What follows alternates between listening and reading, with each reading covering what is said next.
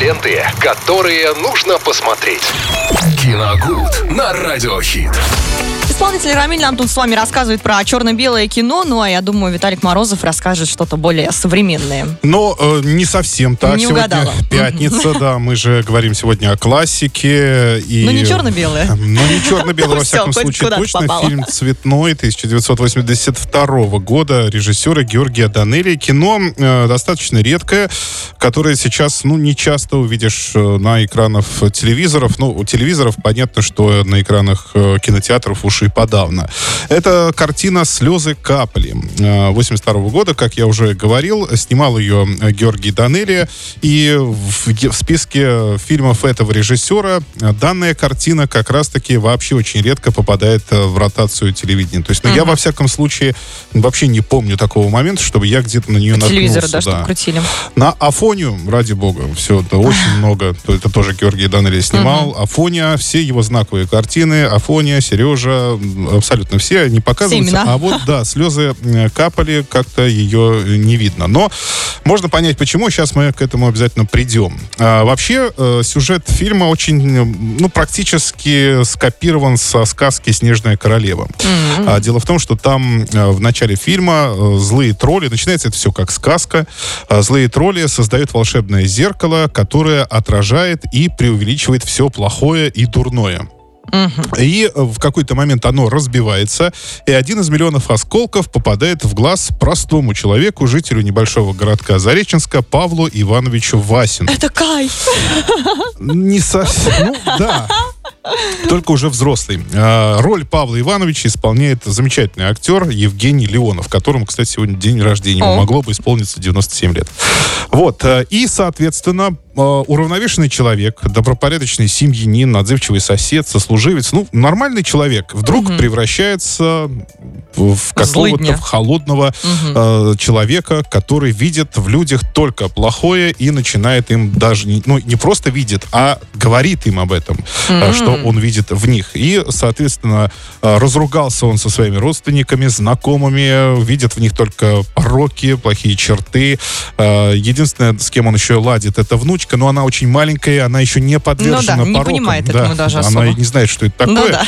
И, соответственно, к ней у него нет никаких претензий. А остальным- Спасибо и на этом. да, к остальным есть.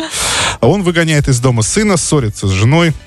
Тоже А, выгоняет из дома. Да, разругался со служивцами. Ну, в общем, все то, что было а, как раз правильно у Кая в э, сказке э, о снежной королеве, когда он видел тоже только плохое. Ну да.